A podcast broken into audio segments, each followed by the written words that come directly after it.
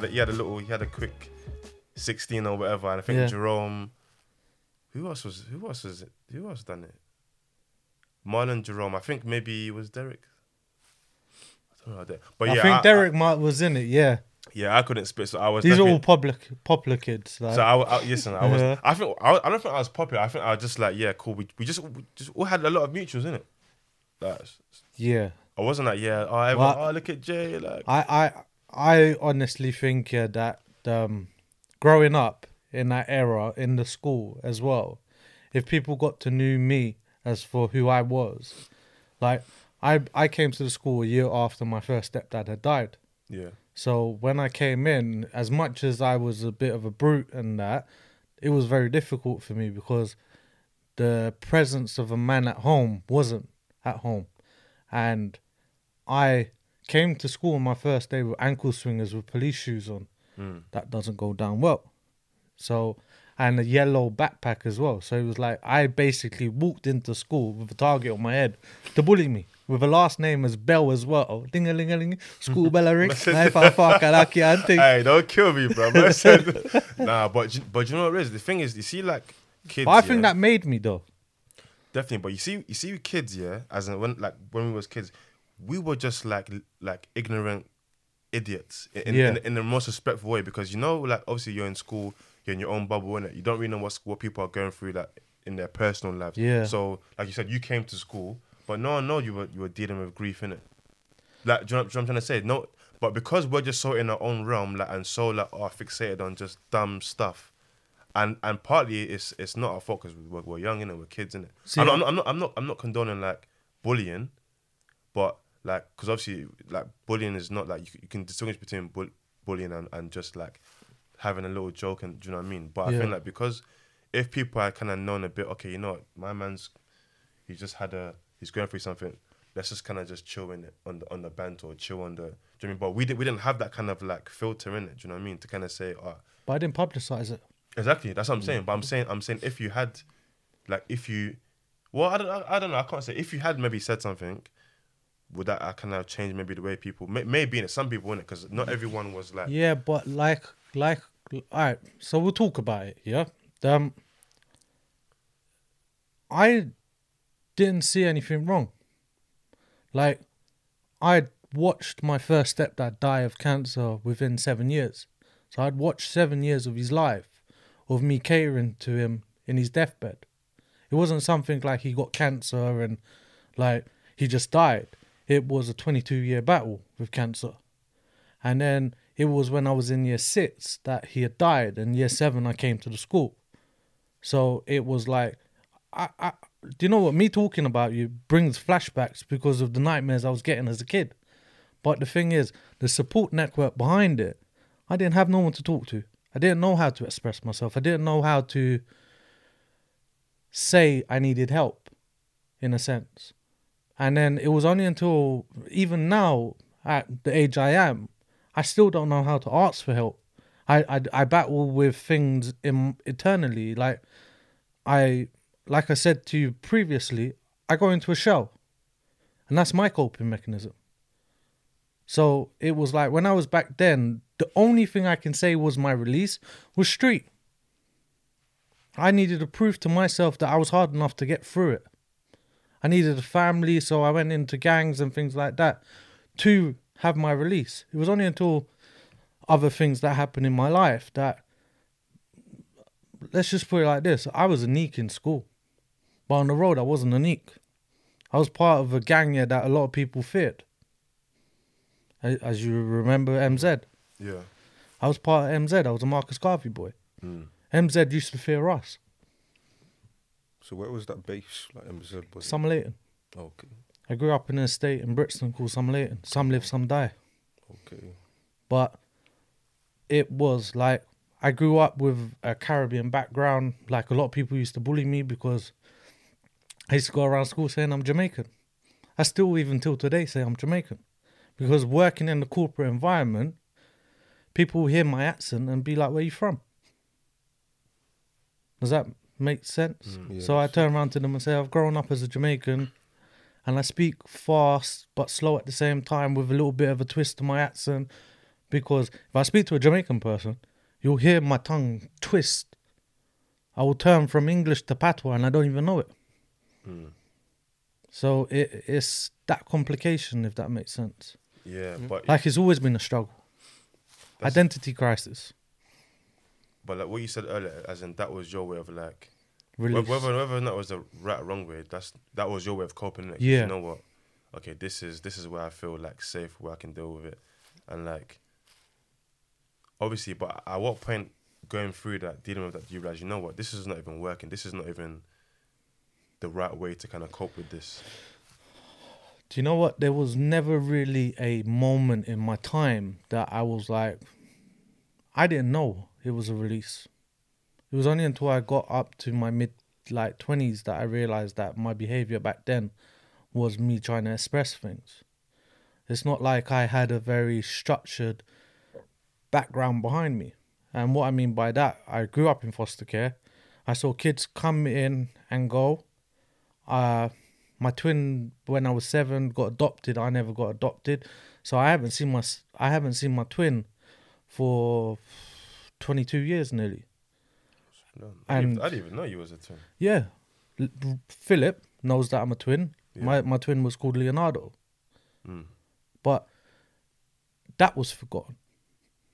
A lot of my life growing up was forgotten, and where I say my first stepdad passed away, right, and why I say first, there is a second stepdad, and we will come to him later on in the story, because he has a significant to how I cope with things now, if that makes sense, because yeah, so with my first stepdad, Philip knew my first stepdad. Philip knew, and Wayne as well, because they went to my primary school. Uh, and they went to my primary school, so they knew me. But when they went to secondary school, because they their mums didn't want them to hang around with me, I lost that support network. These were school, these were primary school friends. Does that make sense? Mm. Yeah. Because like one of the biggest people that caused me trouble in secondary school was Kembo. Kembo. Oh yeah, Kembo. Oh, it's- man, these names are just bringing back. Bro, bro, I can't be saying, hey, I can't- be saying live on the pod, bro. That was cold. But no, nah, nah, but yeah, nah, I remember, bro, I lost my train of thought now. Um, yeah, I think I remember. Yeah, I remember Kembo. Like, um, but it's mad though, cause so I, I don't know. I don't know if I don't. I'm not. I don't want to disrupt your flow, but just quickly. Yeah, you said like, um, I won't call no more names. I apologize. no, that's cool. you said Wayne and Philip was like literally that was kind of like okay, cool. These are like the people that close to me at the time, Yeah, and naturally they're the people that that can support me through like dealing with the loss of your like your stepdad and stuff. But when they kind of moved away, was that when you kind of thought, actually, you know what? Maybe I'll just like I'll the, bounce my the, own. the street thing. Okay, I'll, I'll stick to that because these lot are not here, so this is what I know. Like, do you know what I mean? Well, the streets kind of helped me deal with a lot of the strain of society at that time because it was I couldn't be a boy about it. I had to be a man about it. I couldn't cry about it because if I got cry- if I started crying about something like that, yeah, one of the elders would have thumped me up for it. So it was like I that's why I say I have the shell now because from that early age of learning the streets makes you that's why we have problems now as grown-ups because the streets made us in not like a monster but we don't have any kind of release mechanism we hold it very deep inside ourselves does that make sense What as you mean as in like I imagine yeah. Let, let's talk about it, yeah? Abuka. Yeah? So our Yeah. last year of, s- of secondary school, rest in peace, man. yeah? I saw the, the CCTV footage, but I was grieving at the same time because one of my boys, yeah, Nathan, had been shot. Yeah. So it was like I had two deaths in a matter of a week, and numbness was present. Like you want to grieve, but you can't grieve because you're used to it.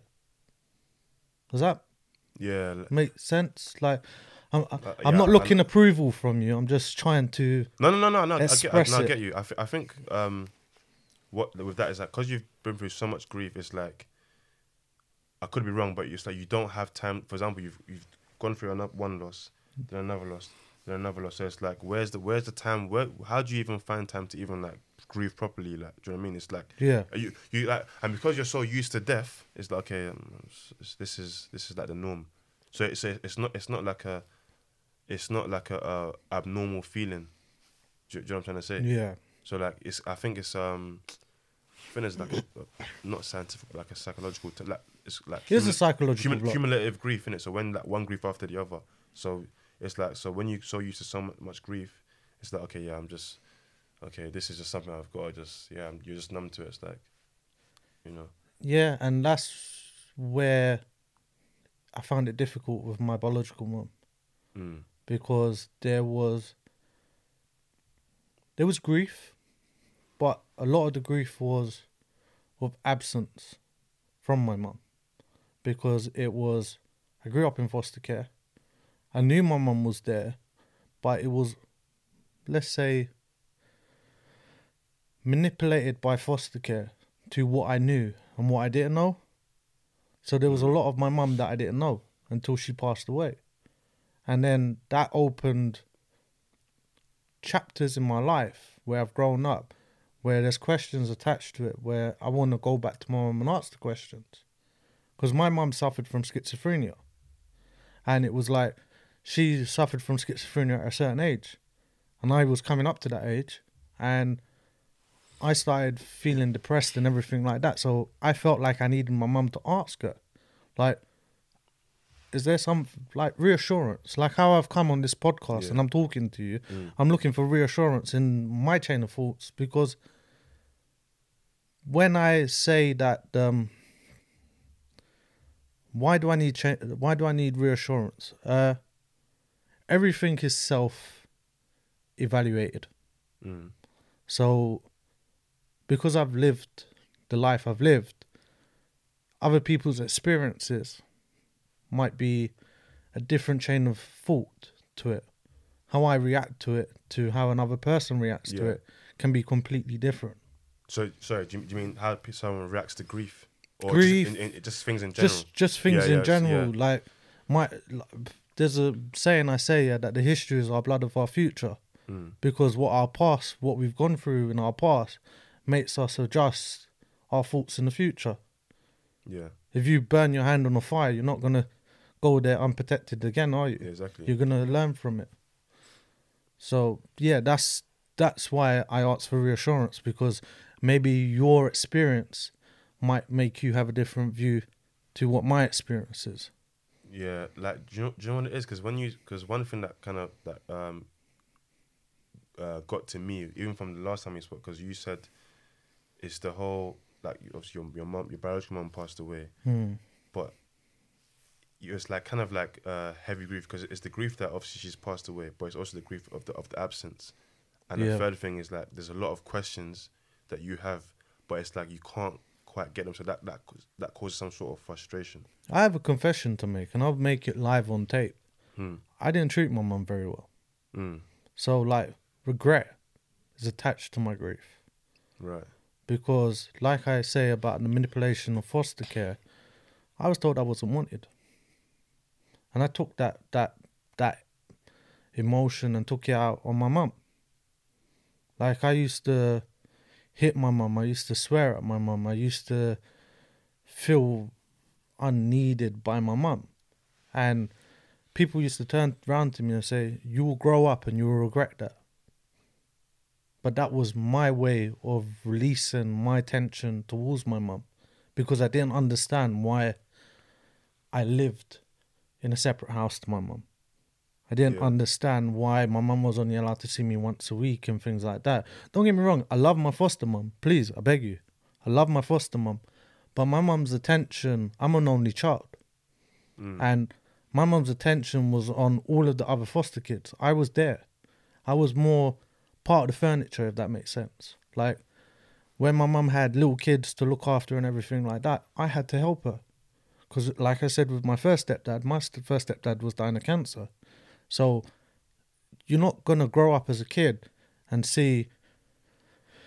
you're not going to see your mum stressed out, resourcing to smoking and drinking. And I'm not saying my mum's a bad mum and everything like that, but that was her sort of release to things, like to stress in there. And then expect her to be there for you. You want to help your mum. And then my biological mum came and lived with us when my first stepdad died in our new house for seven years. And it was like I got to know my mum a little bit better, but the mental health was a massive barrier between me and my mum because my mum. Do you know something called sectioned? Um, uh, as in, It's kind of like a uh, like a short period of imprisonment in a mental yeah. institute. So like if, if you have mental uh, mental health disorders, um, depending on uh, the severity, they can section yeah, you. Yeah, and my mum used to get sectioned very regularly, once a year at least. yeah. and it was like she was there, but you didn't know if she was going to be there tomorrow. Okay, so it was, and is that because uh, because when you said of earlier- her mental health. Yeah. So is that Yeah, yeah. when you said that the although she lived with you for the past seven years, but there was an issue of um well, I can't say there was an issue, but there was that mental health that was there that, that kind of caused some sort of like a barrier Yes. in developing like a, a proper relationship. Yes. Okay. But And- then when I got into my my early twenties, and I was grieving because of my mum, I started to understand my mum a bit more. I started to understand why her mental illness was so severe, because of what she had gone through, and how she was dealing with it. So. Mm. it was a little bit like how do I put it? There was remorse. Remorse that I didn't understand my mum. There's still remorse till today against like remorse today to how I treated my mum and how I understood my mum because no one actually like no one actually sat me down to tell me what my mum was going through. Yeah. Yeah. So it's like, because when you said there's a lot of um, you just said there's a lot of regret attached to your your grief. Yeah. But is that regret because of the way you well regret because of the way her. you treated her, but but also at this at the same and I, I'm not I can't Not understanding her. yeah Yeah, sorry. no no no no it's, no it's cool and the thing is as well because at the time you didn't you kind of felt you know what there was a lot of resentment because you felt okay well why doesn't she want me but on on on her side she's going through a lot as well but obviously you don't understand that No. at the time in it so in a way I get I get yeah your grief is your grief I get that but in in the same in the same vein it's like at the same time you know what uh, you can't be too hard on yourself as well because it's like you didn't kind of know what she was going through. I'm not. I'm not saying. I'm not justifying. You, you know what? You, like it, it is what it is, isn't it? Do you know what I mean? But at the same time, you didn't know that she was going through mental health issues. So hence why she's like this, and maybe in some respects, like her, like saying those things to you. Maybe that was her way of like you know trying to protect you from all of that. She was, Mm. but I didn't know. Yeah, exactly. You, di- you didn't know. So I didn't that- know. exactly. Uh, and that's that's the the barrier or the hurdle that I've had to climb over because it was taking a pot of emotions for one thing and then it having to go into another bucket for another thing because don't get me wrong my mum made an effort like when i look at my mum's behavior now as a much older child or adult Yeah. my mum really did love me Mm. my mum did a lot of things to try and prove that she loved me. But because I didn't understand, there's a lot of things yeah, that I took for granted, in a sense. So my grief now is not self pity, but I would just love to have a minute of my mum's time to say I'm sorry. That's that's deep, man. It's that that that is yeah. You say it's deep, but that is what a lot of the thing is because when, like, when I first started going through it, like, you wanted to touch on it today about the suicide. Mm. Yeah, imagine you're a child or or a very young adult in a sense. I, I, I still class myself as a child because I don't feel like I've expressed as much as being a child now. Uh, wh- what I'm trying to say is I still have childish instincts because I'm still trying to release that in a child because of the way I grew up with my first stepdad having Yeah. cancer, then my mum suffering from. So let's let's put the two names. Um, my biological mum, my foster mum, yeah.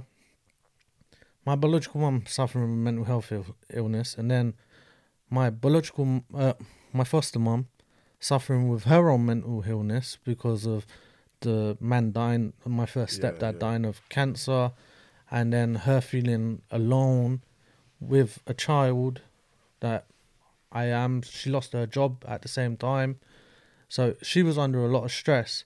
Then my biological mum came in, and she tried to give a hand.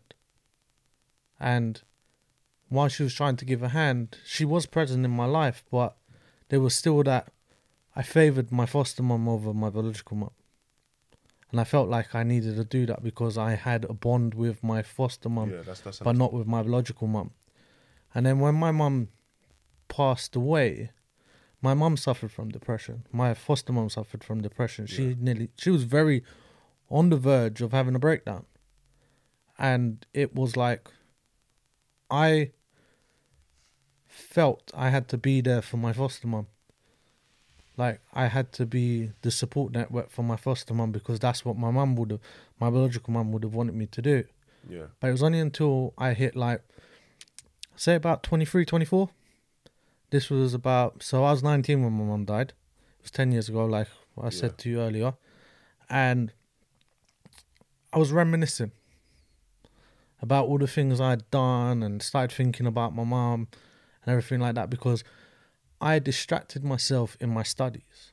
When it came to my mum's anniversary, I distracted myself with my studies. I isolated myself and everything like that. But then I felt like a horrible person because the remorse started to be more present. I started getting around my mum's biological side of the family and starting to get to know my mum yeah, like like through through, through through her family yeah, because I never grew up with my biological side of my mum's Mm. family. Like I, I visited them when I was a kid, but then there was a a very massive period where, let's say, I was a black sheep. Every environment that I was in, I felt like the black sheep. So even with my biological side of my mum's family, I felt like the black sheep because pictures of my biological family were because of my mum's mental illness. She had took my pictures and tore all of their their presents out of the pictures, so it was just a picture of me, but a ripped yeah, picture, if that makes sense. Mm. So I didn't get to know them, but then I reached out to them and started to get to know them. And like nearly every year, we have like an anniversary where I go and talk to them. But I don't think they will ever understand how difficult it is for me to go around them because my mum and her brothers are identical. mm. So when I go around them, I see my mum. And inside myself, I kind of feel like I want to talk to them and say I'm sorry. But I can't. Like, this is the first time I'm opening up about it. And I can't go to them and say, I mistreated your sister. I can't go to them and say, I'm sorry to them when I need to go say sorry to my mum. If that makes sense. Yeah. And I've I've took bike rides to where I scattered her ashes and I've broke down crying and everything like that to say I'm sorry. But when I was 24 and 25 and around that ages, there was periods where I felt so horrible as a person that I didn't feel like I deserved to be living. Mm. Like, because when you when we when we spoke that time, because I remember one thing. Well, I I remembered a lot from the conversation because it was, was was quite deep and Yeah, was, yeah. was getting into it. Do you know what I mean? And when you said like, um, and correct me if I'm wrong here, like, it wa- wasn't just it was you had like suicidal thoughts, Yeah. and this wasn't like just like it was just like like a re- like a regular. Was quite like reoccurring, Yeah. and Because it was a difficult pill to swallow. And was that more more so because of this idea in your head that you know you because you, can't like you felt very remorseful, and you felt like you know I I can't find a way to like basically apologize to my mom like physically, so mm. that kind of that kind of you were wrestling with that, Yeah. and as a result of that, it's kind of as a result of that unrest. Like, is that what led to like the the suicidal thoughts? it was other factors as well other factors in my life where i had matters that i couldn't talk uh, diff- it's difficult because like i said this is the first time i'm yeah, talking. I mean, don't, out about, yeah, it. I mean, don't worry. Just you know, we, We- don't have we- to go into like crazy deal. Just Yeah, but there's- comfortable. Do you know the what I thing mean? is my my coping mechanism and it's wrong i've learned that it's wrong after a while was i kept everything inside internal yeah, And what I've learned to realize is when you keep things inside, it becomes poisonous. When you speak out about it, you're you're speaking out because you're venting it in one thing, and another thing is if you're saying it to people that care about you, they will help. Yeah, They will talk to you, they will help you, and they will adjust your chain of thought. That's where the reassurance comes in yeah, where if your experience is different to mine, you might give me a different experience and let me learn from your mm-hmm. experience. So yeah, it was it it was a very difficult thing because there was other factors as well. I was in a relationship with with my baby mum at the time and that wasn't going very well because I was taking responsibility that I wasn't ready to take at the time. So it was a massive like that bucket of emotions, someone came with a wooden spoon and just spun it around, spun it around, spun it around, and I didn't know how to to deal with it. And my chain of thought was easy way out, the exit route, if that makes sense. yeah. No, th- yeah. That's honestly, I, I feel like it's it's good that you are like getting to that point where you can talk about it because sometimes yeah, like it's the silent battles that is is often hard. Like I mean, I, I've had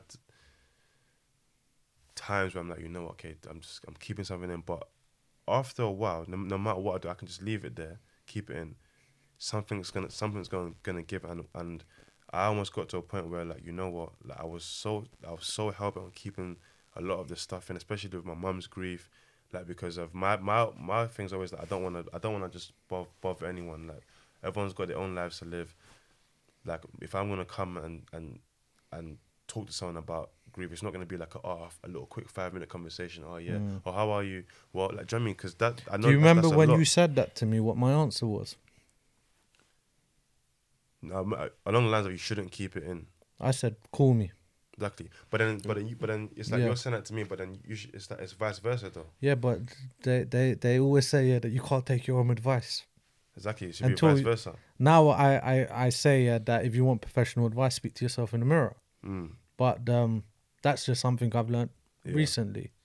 But when you come to me, it's like I care for you. Mm. So it's like we're talking right now, but you telling me about your mum helps me cope with my mum. Yeah, So that's why, like, I've not got counselling. Like, I've listened to your podcasts and I've heard lots of your guests and everything like that, and they talk about counselling. And I'm against counselling because of my mum's mental health issue. I'm against counselling because I believe yeah, that if my mum had counselling at a very young age, she wouldn't have had the effects of schizophrenia later on in her life because there was trauma yeah, that my mum had that made her have schizophrenia. And I don't want to go over it too much because it's a lot of gruesome details. But my mum had something happen to her. She was sexually assaulted. Mm. Yeah. And instead of her being catered for, she was imprisoned for. She was put into a convent. So she came out and said that she was being sexually assaulted by a member of her family, and then they put her in a convent. So that caused her. S- Sorry to interrupt, bro. Sorry, just um, what what what do you mean by a, a convent? A convent is a Roman Catholic school, so Oh, it's right, like right, a okay, okay. hostel. Oh, okay, yeah, Yeah, uh, like a nunneage. hmm Uh, and yeah, so she had to deal with that. Like she felt like she was the the she didn't feel like she was the victim. She felt like she was the Perpet- perpetrator. Perpetrator. Yeah. and she was punished for it. And then she tried to hide it. And then when she hit like 24, 25, um, she started hearing voices in her head telling her to do things. So my mum jumped from a fourth floor balcony because the voice in her head told her to do it. So when I say that things happened to me that I would love to go back to my mum and talk about, is when I started thinking about the remorse towards my mum, it was a fact that it was like, am I going schizophrenic? Hmm. I'm, I'm hearing voices like I'm hearing voices telling me to take my life and things like this, but am I going mad? And it was a very scary situation. It was, I say scary. It was, I was petrified. I'm not gonna lie, I was petrified. I started putting tattoos on my skin to remind me of when I'm at my weak points, why, what I've gone through, and what's made me be the person I am today. And I can say yeah, that it's made me very egotistical, because I believe yeah, that now as a 29 year old man, I believe that God works with me. Hmm. If that makes sense. Like I feel everything happens in this world for me to like COVID, for example. Let's make a joke about it. Yeah. I used to drink, I used to smoke. Yeah. I used to socialize. Mm. Yeah. Now God brought COVID in. I can't go out. So guess what? For a year, I haven't smoked and I haven't drunk. Because I I'm not out there. Yeah. I'm not socializing like that. And I know yeah that when the clubs open back up, I ain't gonna be doing it. Like COVID's, COVID's kind of like just not what I won't say seckled you, but you know what, like just makes you realize actually you don't even need all that. No. Like it's like you're you're calm about it. Yeah. But it was a an escape mechanism. Right. Okay. I feel It- you. uh, yeah. when you lie there paralytic uh you're how do i pull it it's an escape you feel like you are in a different world and you don't you the stresses of life now is not yours Yeah. It's like it's like COVID kind of made you realize, you know, a lot of the things you you're worried about, it's not even that it's not that deep deep. no And and in your case, a lot, a lot of the things you were using to to cope, you don't even need that. no Like, do you know what I mean? So I guess, i picked up my bible instead do you know what I mean? Yeah. Like, so I guess like I'm not saying I'm, I'm not saying well I don't know, but it, yeah, I'm not with the whole COVID thing, but I, th- I think there's there's a silver lining in it. yeah there is. For, and uh, for ev- and for everyone it's different. Do you know what I mean? For me it's different. For Ben it's different. Mm. Obviously in your case for you it's like you know what like it, it just showed you that you know but you don't actually need this to cope. no There's gonna be other ways, and sometimes when you when you kind of get that awakening, it's hard because you feel what am I gonna do? But it's like you know what. Maybe God's like, you know what, chill. Don't worry, I got you. Like, Well, I don't like I said I don't want to name names or anything like that, and I won't name organizations. But don't worry. Listen, name. Don't, I- okay, I- name I- names. We can just bleep, bleep. We can just bleep. I I- can, Yeah. bleep out, yeah, sorry, so If you want. bro, Nah, name- but like- bleep out like that. So let's say yeah, good, that I was a regular out in Brixton, yeah, yeah, and there was people that knew me as a friend and that, Mm. but they would see me get so paralytic, and never pull me aside and go, "Is everything okay? Like, are you all right?" Because they had their own stuff that they needed to go through. Mm. and now stepping out of that that facilities i would say that i want to flip grief the word grief it's not just about people dying that we have grief we can have grief in so many Yeah, def- different yeah, aspects def- of life yeah. but we socialize grief to just someone going Yeah, yeah. but like I can say yeah, that grief comes to me in a different way as well. It's not just about people dying. It can be people taken away from you. Like my son was like- taken away from me. So my grief was absence of my son. So like I was out drinking because I felt like I'd lost everything. Like I'm readjusted now because I'm trying to get my life back on Yeah. on track. But there was a point, I'd say probably about three years ago, that my life took a spiral down. I was drinking eight cans of Guinness a night. I was smoking probably about eight ball of weed as well. I was still working, but I was turning up to work late in the morning. And I lost my job, lost my son, lost the house that I was living in because I, I just run my myself to the ground. Self pity. In fact, I ran myself down to the ground where I felt like I deserved it. I was suffering from like health conditions as well, and I didn't even go to the GP because I felt like the pain that I was feeling, I deserved it. Like everything that I talk about remorse towards my mum, sometimes I cause pain to myself in my grief. I'm my own enemy. Like I feel like pain makes me feel like I'm still someone. Where I talk about numbness before, that was me trying to prove to myself that it's like someone pulling a blade to their wrist on a suicidal thought.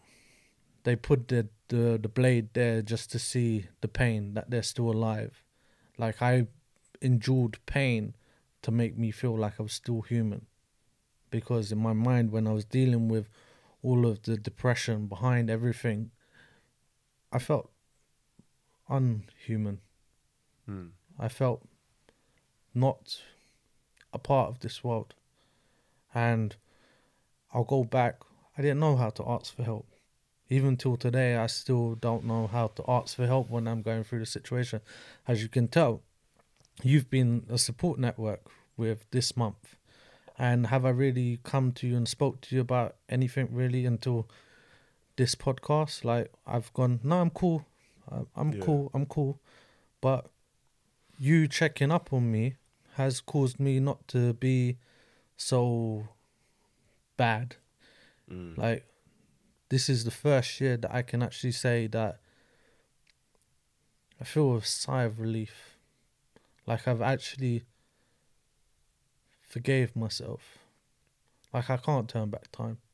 I can't go back and, as much as I would love to turn around and say I'm sorry to my mum, I can't. All I can do is say it in my prayers and hopefully she can hear or Jehovah can pass it on to her.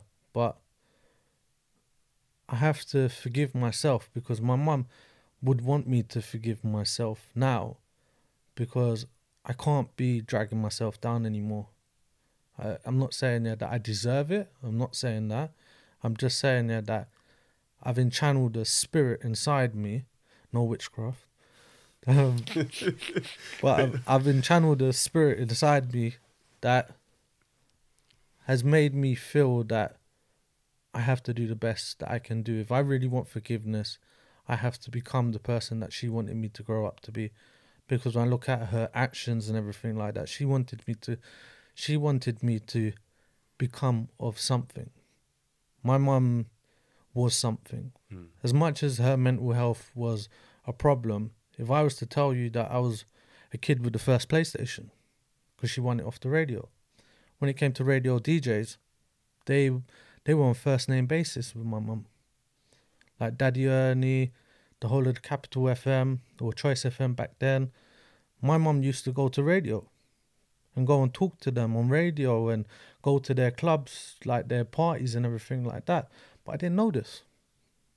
Like because of my mum's mental health and she told me all these stories, I thought it was fabricated. But it was only until my mum passed away that I actually realized my mum had a social life. Behind all of her mental health, she had a social life.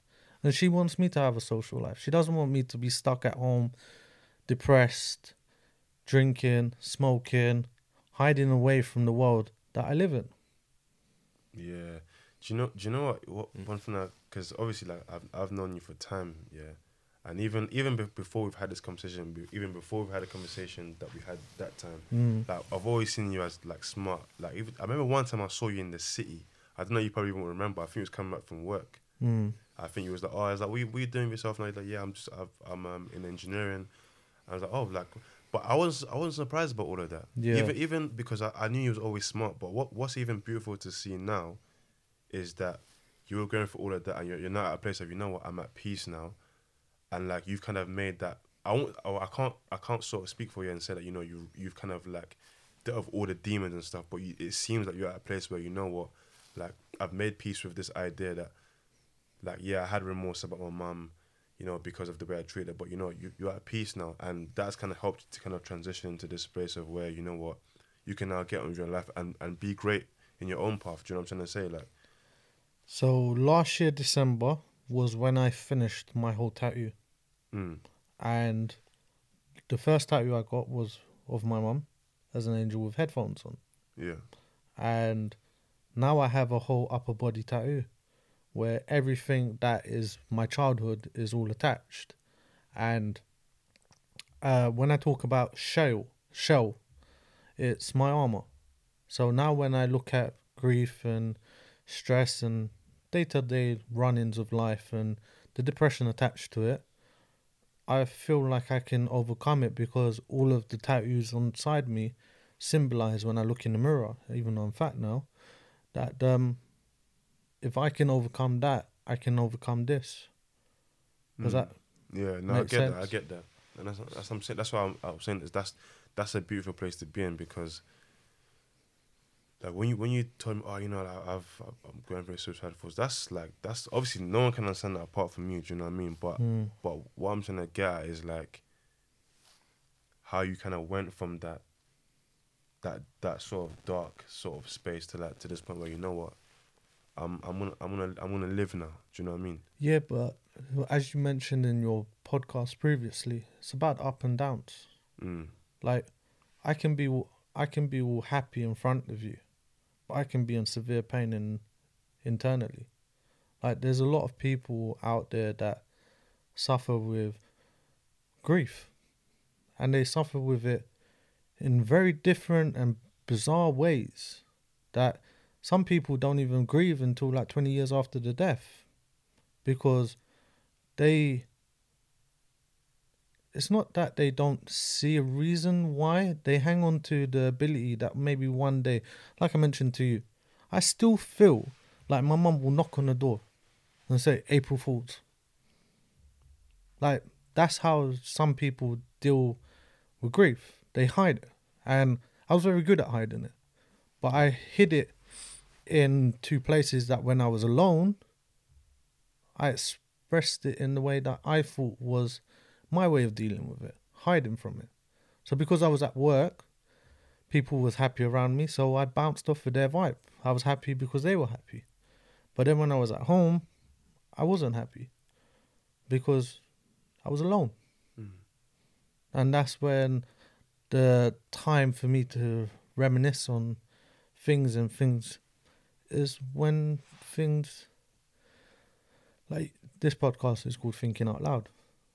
But you ever thought about overthinking? About the same I- I- I- situation? I, overthink, I overthink all the time, bro. Yeah, and sometimes that is your worst does. enemy because you're overthinking about something, and you can, like I said, I was my own enemy. I was internally looking at myself as a horrible person. Like as much as I want to sing Michael Jackson, "Man in the Mirror," ooh, ooh, yeah, but that reflection back is it something that you're proud of? Mm. Like, I'm looking back at that reflection and I'm like, I'm not happy. I'm not happy because of everything that's happened. And it was like an anchor to me. Like loving someone. Like me going into a relationship with someone was very difficult because that, the stress of my mum, as much as I had two mums, the stress of my mum not being there, I looked for my mum in hmm. relationships. I wanted to be mothered. Okay. Now I've learnt to adjust to that. So I'm not so much as a child that's looking for a mother. I'm more of a father in the relationship where I cook and I clean and things like that. I'm taken anyway, girls. But but yeah, the, um, I've adjusted my ability to outsource my energies of grief now where when I feel depressed I will go for a bike ride. Like there's been times where I've decided I want to go to Richmond Park to go for a bike ride. Yeah. Another ended up in Brighton, where my mum's ashes are scattered. Don't ask me how I got there. I- was even gonna say, bro, like not walk. that- That's Nah, not listen, walking. I, you know, I ride a motorbike. that's, but- that's a mad. uh, What's the how? What's how many miles is that? It's only like 53 miles. I said like only that. like fifty three miles. Yeah, hey, that's but it's on the motorbike. So what you need to understand when you jump on the A23 and you're going down to Brighton, it's quite a nice, relaxed. Like coming to this podcast today, Mm. for an hour I went for a walk before I came to this podcast because I needed to breathe yeah. to know yeah that when I come to this podcast, I'm not gonna break down crying. I'm not gonna feel bad for everything I, I'm like feeling and everything like that. I have to learn to forgive myself. Mm. If I seek forgiveness from my mum, I have to give forgiveness to myself as well. I forgave my mum for everything, so I believe that my mum would forgive me. But I, I spoke to like I spoke to my foster mum the other day about all of this and the way that I was just like I'm coming on this podcast and everything like that.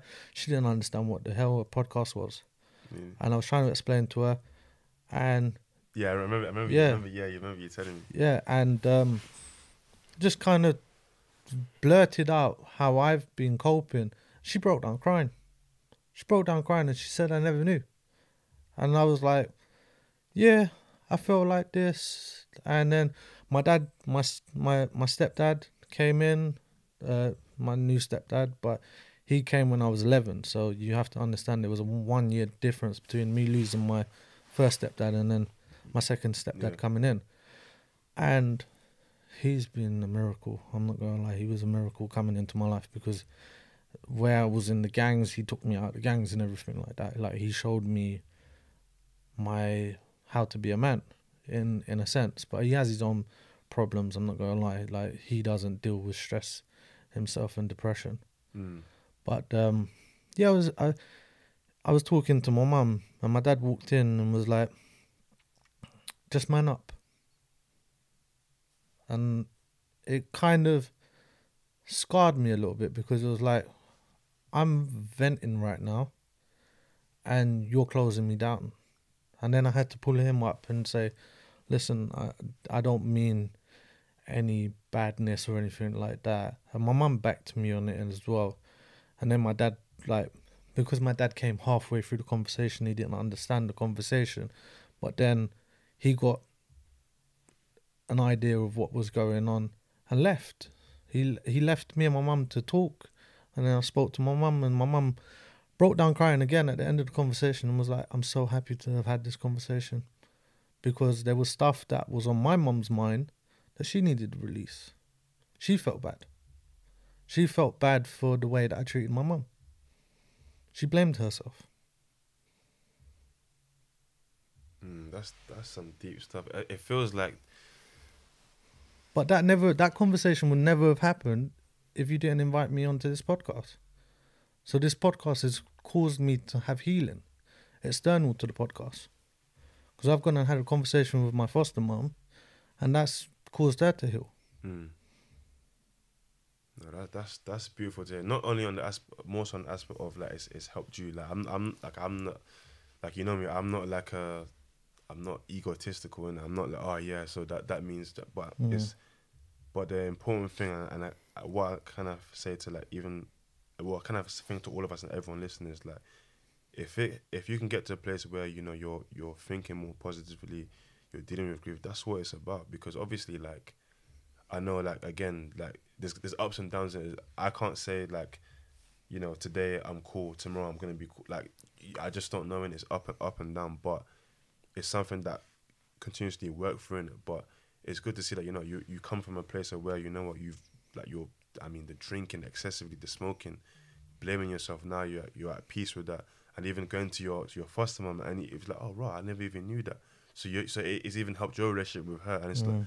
bro, that's that's that's beautiful to see, man. Podcast or not, like you getting to that place, like that's, bro, it's it's good, man. 'cause It's I- I took me guess- 10 years. Exactly, bruv. That's, bruv. It's it's good to see, man. That that's I, I, I don't know. I feel I'm just I can't quite find the words to, to pinpoint what I'm trying to articulate, but it's no just knowing that like it's Sigh it's, of am- relief. It's amazing, bruv. Yeah. Because even every time we bump into, or even though like sometimes we have small convos, like even ha- even obviously apart from today and even our last convo, I didn't know half the stuff you were going through. Do you know what I mean? Because you, just, you just seemed fine.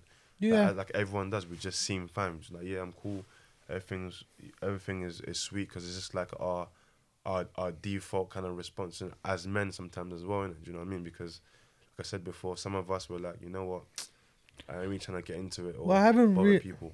I haven't really been on the social media. Mm. Yeah.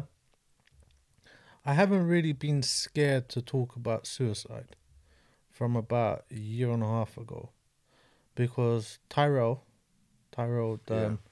from our school, he talked about it. And that kind of gave me the sigh of relief that I wasn't alone. Yeah. And then I thought, you know what? I'm always on Instagram. I always post like other people's posts, but it's not really like a valuable content. So I was like, I'm gonna write a little small little story about like my depression, my suicidal thoughts. And I thought it would only be a couple of slides. But then 10 slides later, I'm realizing that I'm writing a whole book about everything and how I feel and how I review yeah. everything. And few male friends in my close circle, I won't say too close, but in my close circle, came messaged me privately and was like, fam, I felt suicidal. And even now, I've got a couple of them that we, like how I talk to you, I'll message them once a month, say everything good and check in and everything like that. And I'm talking about people that have made it as well. Like they they're in very good jobs, very comfortable in life, but in the background they're they're grieving. So it it is a not I won't say it's a taboo that men need to talk about it because I don't want to follow fashion because that's what's been coming out in the last couple of years. But I feel like that you need to be a man. No, you need to be a boy first. Learn about your environments first. Don't learn from the mistakes of the man that was before you. Learn from the mistakes of the man that's inside you. Like, don't be scared to speak to your partner about things that is vulnerable. Trust me, if she can't, this is my view. I'm not saying yeah that is a concrete view, but it's Mm. my view. If you can't speak to your partner about things yeah that shows your vulnerability, then she can't support you at your lowest. Bro, that's that's not that should be a universal view. It's not even. It's it's like with anyone, any any whether we'll get well we're talking about the concept of relationship in terms of like Yeah. uh romantic relationships. Like, it's if you can't be vulnerable with your partner, but what, what's the point? Well, yeah. I won't, not what well, not what's the point, but you know what I mean. Like, as in that's quite key. Like, as in That's what marriage is about. Exactly. You want you to want to be- be at your complete self. You want to be open and to the point where you know if if you have something on your mind, you can completely let your guard down. Like we even just briefly, we even had um uh, when we had a, a, a guest on uh, a, a guy named Francis, and he was saying he kind of said the same thing you as well. Like when he lost his dad, one thing that helped him was being able to express to him, himself, express to his partner, as in just without no shame, without no guilt, like Mm. just being able to be so transparent, open, and like that helped him. So that's that's key. Like it's not it, it- that's key. Like you can't, you know, you you want to feel comfortable. You want to feel like you're in, you have a safe space in your in your missus. Do you know what I mean? Well, swallowing something I said earlier about counselling, Yeah. we can be counselled in a community. hmm So I haven't paid for professional counselling, but I have sought counselling from my peers, if that makes sense. Yeah. Like speaking to my mum, speaking to my dad, speaking to partners and friends as well. So yeah, I've had count, but this is me opening up. Mm. Before, when I've spoken to people, I've not really opened up to this extent. It's just I miss my mum. Yeah. Does that make sense? Mm. So it's they're like, oh yeah, it's all right for you to miss your mum. Your mum's your mum, and blah blah blah blah blah. But all of the content that's in the back of the back of my mind, I've not expressed until recent times. So that's why there has been a change, like in in uh, in a in a sense. That's, I feel like my belly's just moving. It's just killing. It's mad rumbling. I'm, I'm trying. I'm trying to. I'm trying to talk so it doesn't. It starts making noise. Like, but nah, that's nah. I, I, feel. I feel like Are you hungry for content or you hungry for food? maybe, bro. Who knows? Maybe, maybe for both. Maybe for both. I've just been like, this is. Just, it's been a like a mad convo, and obviously, like, I, if it was there, if if time wasn't a, a thing, like, bro, we'll, we'll be we'll be chatting for time. But I feel like. I don't know. It's mad because Is that it? Is it? Are we are, we- are we finished now? No, no, no. No. I mean, Oh. what? It's Not like, yet, no, man. no, Oh, no. oh, We're, I was we're, gonna say, we're wow. good for maybe like what? I mean, with like, it's like seven. Yeah, we're we're good. f- Yeah, for a couple, maybe five, ten. Okay, Do cool. you know what I mean? But what what I was gonna say is like, like me personally, like That I went I, ju- quick. That's all I'm saying. That Huh? went quick. That bro, went quick. But I'm saying time time goes quick when you when you're just like, Yeah. just deep into it. But I feel like it's it's it's, bro, it's refreshing to see, and I always kind of say this to. Uh, well, maybe I don't always say, it, but bro, like, like I said, anytime you're feeling, and I, I said to Ben as well, any bro, like anytime I'm not saying I'm some sort of savior or some, you know, uh, like No, this but- this guy in it, but I always say to him as well, bro, anytime, bro, hit me up, like we, bro, we talk. Do you know what I'm trying to say? because Like, you've Yeah. gone through it, yeah, you are a safe space. exactly. So Yeah. I, I, I want to be that for Because you can't judge around me. Exactly. I- You exactly. That Yeah. that yeah, you can't judge me because you're going through it as well. Exactly. and it's kind of like we're bouncing off of each other Mm. and we're both not saying we're both going through the same pain because we can say that our pains are different Yeah. but we can share our pains with one another because we can compromise with Mm. the with the emotions behind it because we're feeling it ourselves if that makes sense and that's why i think this podcast is great when i came and spoke to you on the road i said your podcast is really great because you don't make people feel like they're alone Mm. when they're when they're going through their hard times like they can come to your podcast and hear someone talking like i remember you had a girl where her dad killed her mum Yeah. and that that was i'm not saying it was in my family but it was very close to my family where that had happened and i could compromise in my emotions to a mate of mine that it happened to so it, it, it kind of gives you a different view on how people deal with it. And like I said, like we need to adjust the way that we we approach things. And Yeah. from hearing different people's coping mechanism, we can adjust our coping mechanism to perfect it, if that Mm. makes sense. Yeah, definitely. Like and like there's there's so much. I'm sure it's the same with Ben. There's so much that I've I've like learned and taken.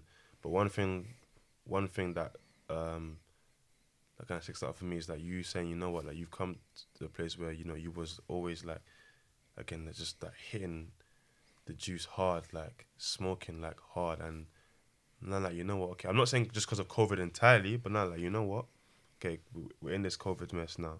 I don't even need all that. Like that's, like, I'm I'm good without like and, it's it's good to see, man. Like it's it's good to see, like, do you know what I mean? And I'm just like blessed, and, and I'm not saying it, it's it's us, but I'm just glad that you're you're in this space now. Do you know what I mean? Where Mm. like you know what you're, you feel like you're more at peace with yourself. You know, of course you've you've been through a lot. Like you you your grief, you've dealt with a lot, and a part of you at, at a point was like, you know what, like I, I have a lot of remorse, um, uh, questions. Um, I want to just tell mom I'm sorry, but bro, bro, now you I'm know, not. I'm not gonna say uh, that I'm healed. Yeah, no, I'm not- definitely, definitely not. I'm not but, gonna but you're- say you're- that I'm you're healed, in a but I'm on the road of recovery. Exactly, and, and, that, Yeah. and that's and that's again one step at a time, and that's that's the the beauty. Like this is this is so backwards that we do it all the time. Like, 'cause should have should have introduced you from the from the jump. Or for those listening, got missed up. Can, can I use your government or just just? You don't know my government name, do you know it? Yeah, well, I've what you changed my I, know- I know government you. I know you, bro. How many times? I what's my government name? For those listening, would, would, can I can I should I bleep, can I use it or do you want to just? No, just I, I know you don't know my government name. Like, yeah, Paul Bell, no. No.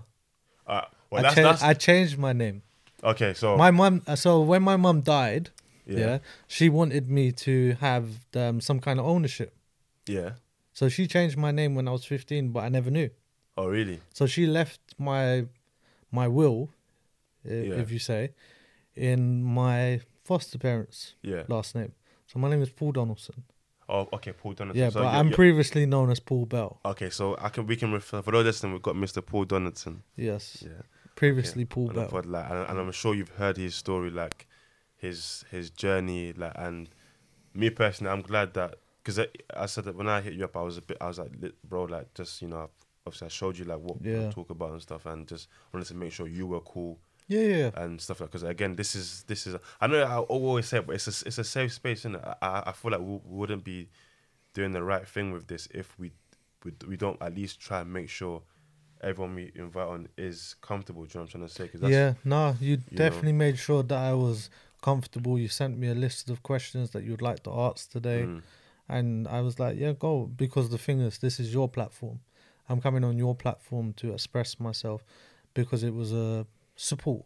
yeah, Like I wanted to show a different opinion to Mm. how other people cope because I've heard different ideas. I've heard like how faith is attached to grief and Yeah, everything yeah. like that. So I'm talking about like foster care. I'm talking about mental health yeah, and things like that. So I was just trying to bring my story forward so that anyone that's suffering the same way I'm suffering, yeah, I can help or make them feel like they're not alone, if that makes yeah. sense. No, definitely, and I, and I think that I said, even with Can I the- put my social media here?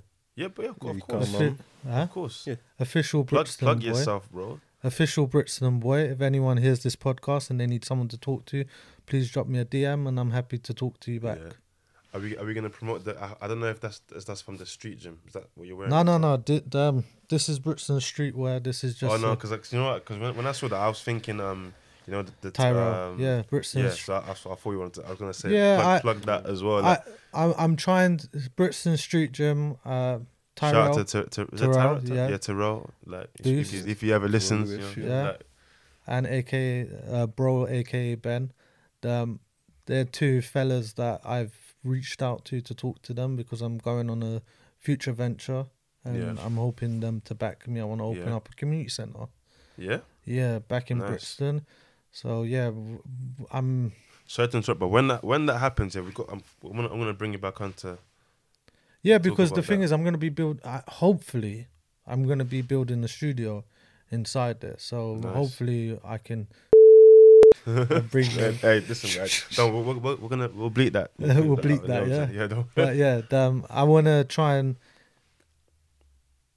I want to try and open up a safe space for people or or kids from the streets Yeah. because where I'm from, in Brixton, um, as much as we hide crime, crime is quite high where I'm from. Like I'm seeing boys getting stabbed still and things like that. So I feel like I, there needs to be an outreach center Mm. attached to it. And I know Tyrell, new book coming out Yeah. on the fourth of January, I think. hmm Uh, so yeah, he's focused on his book launch at the moment, but he's massive in giving back to the community and everything Yeah. like that. So I've got utmost respect for him. Yeah. Like I spoke to him a month ago and told him about my like depression and everything like that and he was like, I didn't even know didn't even know that I moved you like that, fam. And I was like, Yeah. And he was like gave me a hug and everything like that and I was just Mm. like, Yeah, fam, just do what you're doing and it's utmost respect to you. So yeah. Have, have you um have you have you been to um his one his you know the man talk? That's where the suicide thing came from. Really? Man Really? talk. Yeah. that that was uh I think he uh Ben told me about that. I remember last year that that was bro that event yeah. Mm. I feel like it was it was the perfect time like that the right time. Yeah, I was going through my own sort of issues at the time as well, and going through that it was just it just felt like yeah you know what this is. Like and even I won't say it kind of just inspired us to, with the pod, but it kind of just gave me that you know what that drive. Yeah. Yeah, Come, let's exactly. go. So because I think someone invited me as well. I saw Yeah. one of my friends, Dave, so he knew about it, so I just went along, and Mm. I've been to like two or three events since then. Yeah like, Um, yeah, and I proper- thought I thought it was really really good, but some of the stories were really really deep though. So bro, you, deep. you you have to understand it to be in the person's um footsteps. Yeah. if that makes sense. So I think that kind of contribute to also the the podcast as well. Mm. See, with the It- Tyrell story, yeah, I didn't know the full story behind it, but I could relate to it because I was like fam, you come from the same streets as me. You might come from a different estate to me, but we're from the same streets and we went to the same school. Yeah. So what you're saying is something that I can relate to. And there was another guy at Zania. um, Xavier. Xavier, the life, life Yeah, coach. yeah, yeah, yeah. the life coach. Um, I, s- I started speaking to him behind closed doors, uh, and he was very free of charge. He, he normally charges, but um, just like little DMs here and there, and yeah, he he he put me back on the focused ex- extent. But then COVID came in, so I didn't go and meet him in Mm. his office, uh, the restaurant. But um, yeah, I've these are people yeah that I'm like it gave me that kind of drive, like you said, to not be alone, to actually outreach and try and help people. That's why I'm trying to open up the community center Yeah. because I know that there's a lot of kids that are growing up right now, I'm not even born, that I can help uh, through my experiences and try and. I don't want to talk too much about it because it's still in early Yeah, days. yeah, yeah. But um, I've seen a leash in the market, and I'm not profiting from it because it will be a charity. But I'm gonna build it as a charity. But um, my business idea behind it, everyone that I've gone to to talk about it, they're like fully like steamrolling. Let's do it. Let's do it. Let's do Yeah. it. So But bro, listen, it's it's been a pleasure, man. And like I said, um, just thank you for sharing, bro. That's No, that's man, like, it was my pleasure. Sharing, man. sorry. Yeah. bro, Um, so, nah, bro, don't need to be this. no, I'm sorry for being so powerful because I, I You're joking. It was- Listen, I'm sorry for being so powerful. No, because the thing is, like, I didn't know how to approach this. To be Yeah. honest with you, like, there's stuff that's internal that I didn't want to share, Mm, and then why I went for the walk before the podcast is because I had to break them shackles yeah, and say, no, I want to talk about this. I want to talk about this because I need to get it off my chest. yeah, And this is a platform of not just to your listeners, but to my listeners as well. yeah, Because when this comes out, I'm going to be giving it out to my family and my friends and be posting it on my social yeah, to say, listen, this is me. This is raw me and how I feel about something that happened that I haven't spoken about. And like one of my friends that I said yeah, that I spoke to on social media, where I speak to him every month and things like that, we was going to talk about a podcast together. mm, And this, I will send that to him and be like, yo, fam, this is my podcast. This is what I did with my boy and everything like that. What do you think about it? And get his review. And Yeah. hopefully he'll pass it on to his social media because his social media is very high to mine. mm. So, yeah. Definitely. I just all the best in everything, Network. man.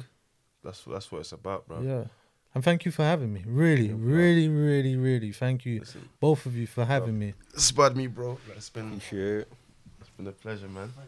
Thank you, mate. And on that note, take care, guys. Over this well, this is the last episode of the year, so 2020 has been a mad one. Happy New Year. Ha- uh, It's been a mad one, but like, yeah, let's just hope 2021. 2021 Yeah. is a Reloading. more is a more uh, peaceful year, and more important, more a year of continuous growth. So, and that's with all of us, everyone listening. Um, and yeah, that's that's about it, man. We just one one step at a time. Do you know what I mean? So yeah, everyone take care,